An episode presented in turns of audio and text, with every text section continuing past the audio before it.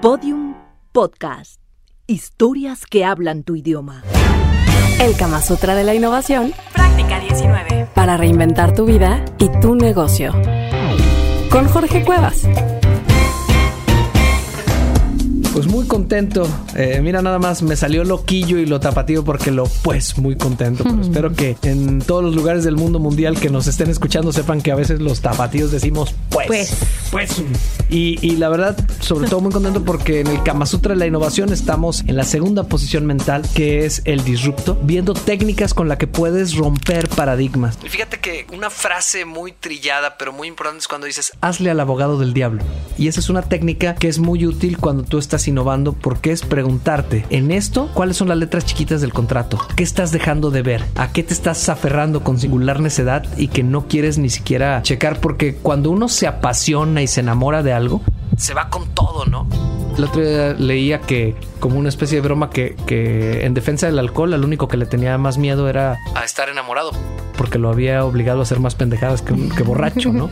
Entonces, cuando uno se enamora de una idea, normalmente te aferras a esa idea y ya no quieres ver lo malo. Es, es igual, cuando te enamoras de una persona, ya no le quieres ver lo negativo y además te hace sentir tan rico y tantas cosas que tú no le ves lo malo, cabrón. Y, y lo cual está bien porque es una parte del proceso riquísima. Pero me parece que si quieres innovar es importante que leas las letras chiquitas de los contratos. Entonces, en esta posición mental del disrupto, hay que darnos un tiempo para pensar qué detallitos no estoy viendo. ¿Qué me puedo confrontar? ¿Qué cosas no estarán siendo las más adecuadas en cómo me planteo las cosas? A mí me ha pasado que me emociono con un proyecto, que me dejo ir con todo. Me acuerdo una vez hicimos un producto que nos encantó y estamos en el consejo todos calientes, enamorados y hagamos 5 mil unidades y luego que nos damos cuenta que no era exactamente lo que necesitaba el mercado y es un desperdicio grande, todo por calentura excesiva en el momento inadecuado. ¿Qué pasó Mariela? Cuéntame. Híjole, bueno, a mí me da mucha risa porque yo soy una de las personas más positivas que conozco. Probablemente la más positiva. Y háblanos de lo negativo de ser tan positivo. Sí, exacto. La verdad es que muchas veces me he tenido que obligar a ver, detente y aquí debe de haber algo malo, ¿no? Siempre en la vida hay como un equilibrio. Entonces, cuando piensas que todo es positivo, te vas dando muchas sorpresas. Hay un libro que se llama Mori. Positivity, pero se me olvidó el, el apellido de, de la chi- de, de la investigadora, pero la chica, yo bien igualado.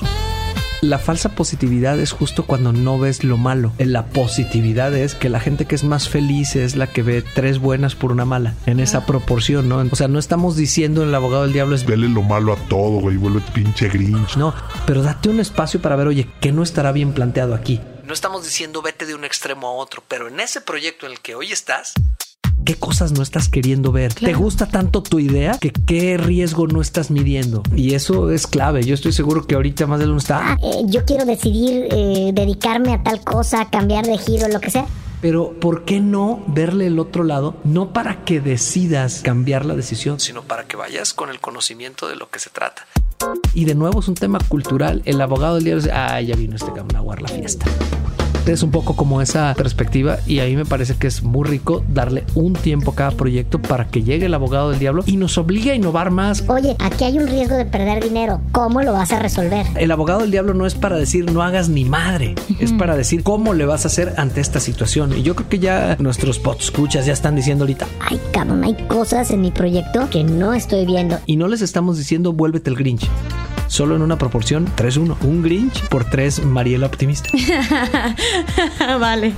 Entonces eso, eso me parece que es importante y además es por ver que para que haya luz tiene que haber sombra. Pero entender esta lógica además me ayuda a no pensar ñoño y pensar que lo bueno es bueno y lo malo es malo, sino a pensar que por ejemplo lo malo es bueno y lo bueno es malo. Y eso me permite tener una mente mucho más tridimensional.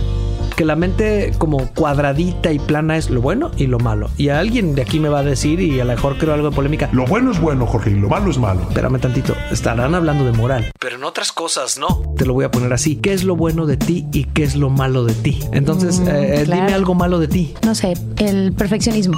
Ah, ok. Entonces yo preguntaría, ¿el perfeccionismo es malo? Bueno, en el punto mal ubicado, ¿no? Pero el, el perfeccionismo puede ser talento, eh, ubicado y canalizado de forma adecuada. Para mí, Steve Jobs era malo su perfeccionismo para la salud, pero para el desarrollo de innovación era extraordinario que fuera altamente perfeccionista.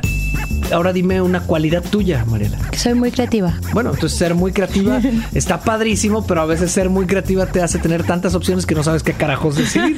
te conozco Mosco.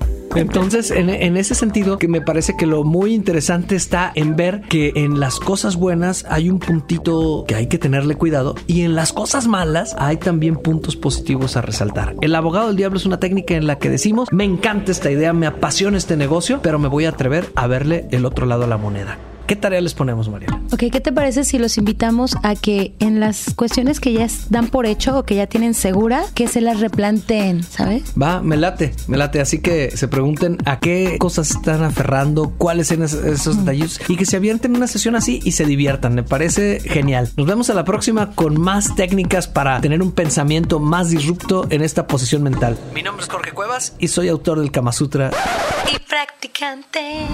de la innovación. Que no se quede en tus oídos. El libro El Kama Sutra de la Innovación lo encuentras en versión física y digital. Twitter, arroba el Buscalocos. Facebook, Jorge Cuevas, el Buscalocos. En el sexo. Como en la innovación. Se aprende practicando.